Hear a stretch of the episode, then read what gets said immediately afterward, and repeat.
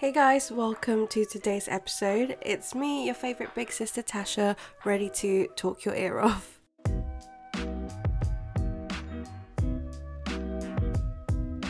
So, it is our very first episode today, so thank you for joining me on that. I thought to start things off, it would be good to do a little get to know me, talk about what the podcast is coming up, etc. etc. Um, so yeah, I am Tasha. I am 27 years old. I live in Sussex with my little husky Ash and my boyfriend Ben. I would describe myself to be a wannabe minimalist and eco friendly queen. I say wannabe because those are two very long roads ahead of me, but I'm so excited to be on that venture. I'll probably dedicate a couple of podcasts to my journey with those things, so keep an eye out for that. So, aside from my 9 to 5, I also run my own online clothing boutique called Spilt Milk on the side. It's very stressful, believe me, but I genuinely do just enjoy it. If you want to check out our website, it's www.thespiltmilk.co.uk or find us on Instagram at spiltmilk.uk. So we do have some very cute clothes and accessories on there, but we also have our thrift shop line, which just, you know, showcases a few thrifted finds and very affordable price too. So go ahead and check us out. Um, on top of that, I also have a really, really, really big YouTube channel with a big fat 263 subscribers where I upload when I can. Um, I've literally had this channel since I was probably about 13, 14, and I've always been in love with YouTube. So it's just a little fun hobby that I do on the side. But if you do want to check it out. You can find me on YouTube under Tasha Karina. I just kind of upload whatever I want, but I did say in 2021 that I will be taking it a little bit more seriously with the content creating and the upload schedules, and I feel like I've been doing okay. So, like I said, if you want to go ahead and check that out, then please do. So, even though I always complain that I am so busy, here I am starting my own podcast. You might be wondering to yourself, what is your big sister Tasha actually going to be about? Well, I'll have you know that I am a big sister. I'm actually the eldest sister um, in my family, so this is natural to me.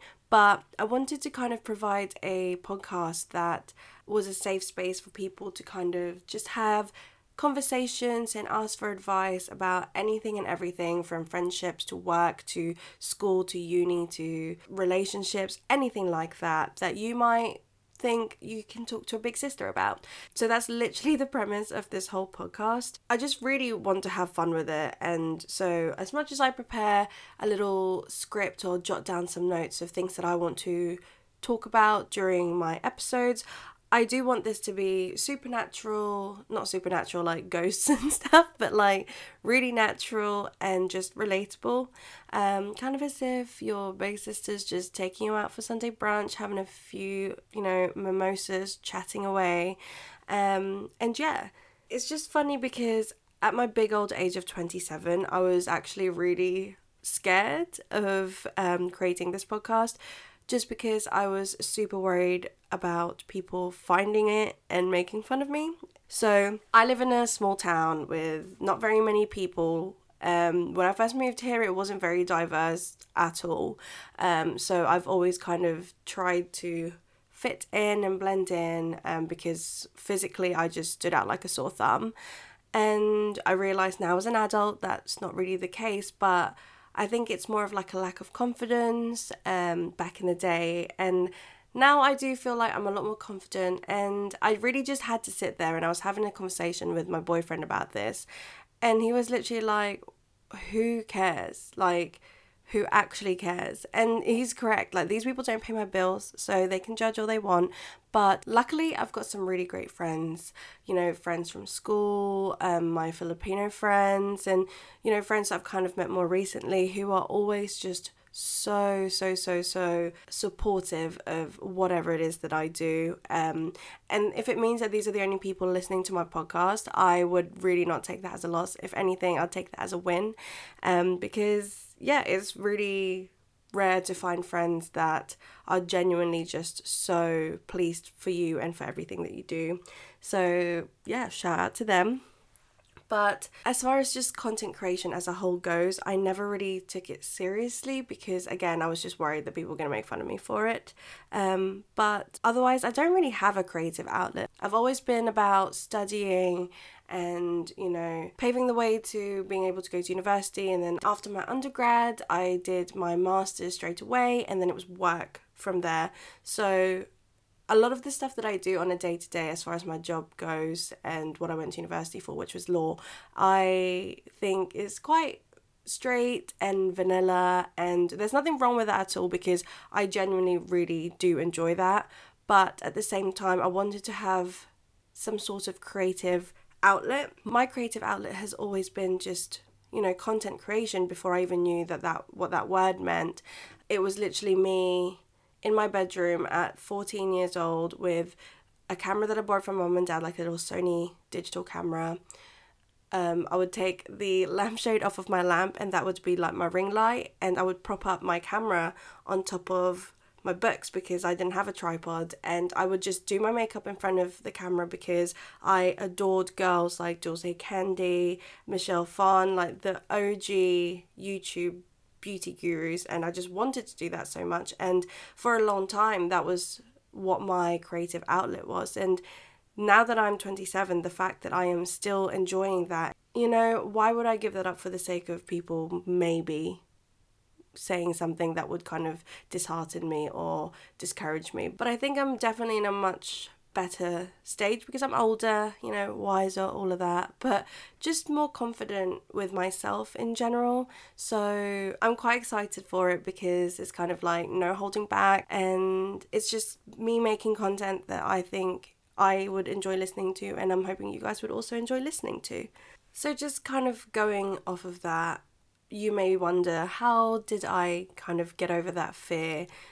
I don't think that you truly get over that, but it's more of it's manageable and it's a conscious effort. It's not something that I woke, you know, I woke up one day and was like, "Oh my gosh, I don't want to be scared of people anymore." So, I'm not going to do that. It's really not like that at all. I definitely practice certain things to make sure that I am not being consumed by the anxiety of what people think about me and that whole image because I mean our generation is very much based on I'm sorry appearances keeping up appearances. People will get into debt and you know kind of do unnecessary things just to please other people based on their materialistic things their holidays all the things that should not matter to people who would classify you as a genuine friend.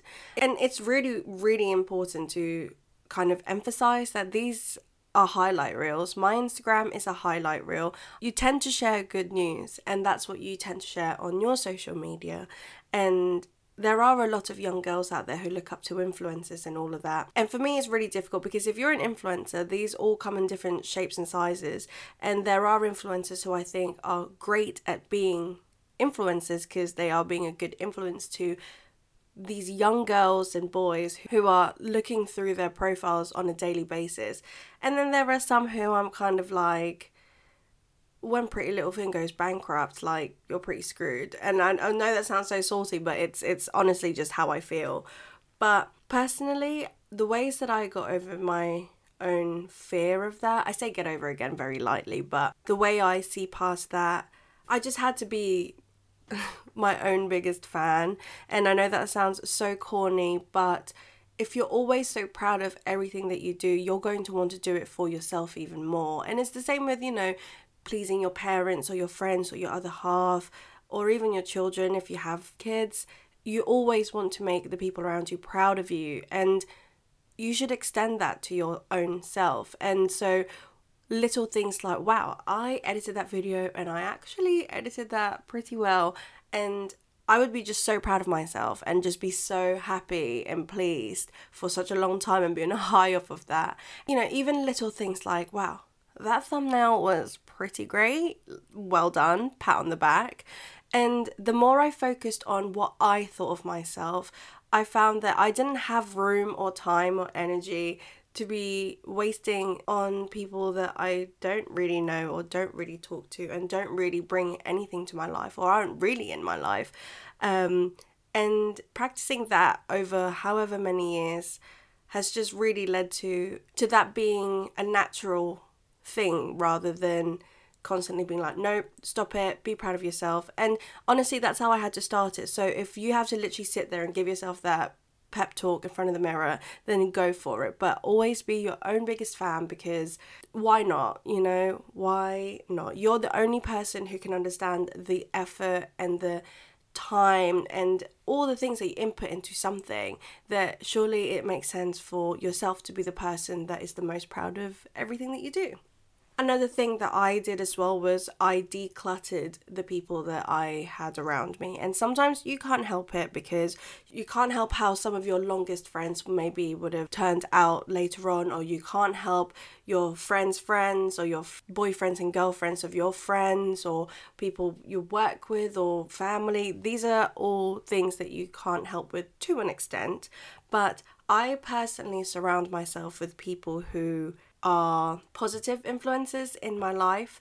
These are people who are always happy for me, who always support me, who don't do that shady friend thing where they kind of make you feel horrible for not doing what they want to, you know, all that secondary school bullshit. Like, I like to surround myself with happy people or people that make me happy or, or people that don't make me feel any less about myself because I didn't do something or I'm not wearing a certain way or I didn't go on as many holidays as them.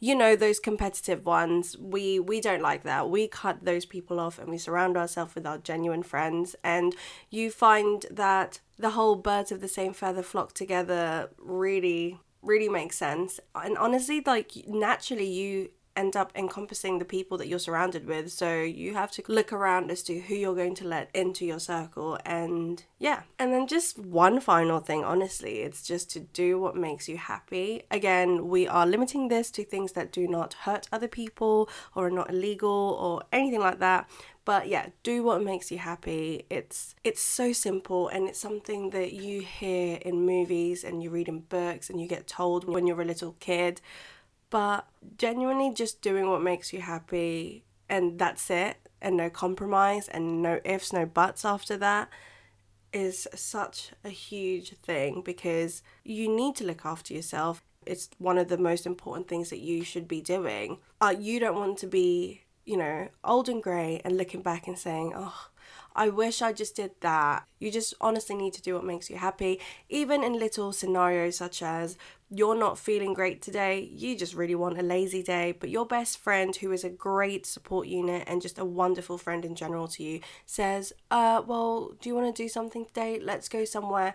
And then that whole instinct of the guilt of, oh, I should really say yes because I kind of feel bad blowing someone off because you want to sit at home by yourself and watch TV all day.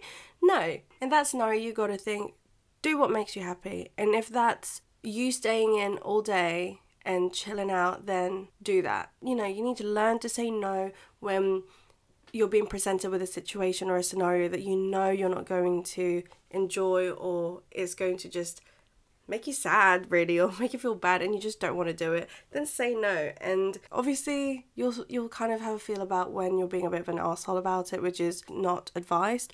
But yeah you need to just put yourself first and honestly all those tips that I've just kind of talked about is just all about putting yourself first and understanding that your happiness is important. And sometimes it's important to say no to people or to things and commitments whether it's from people that you you do like that you do consider as your friends.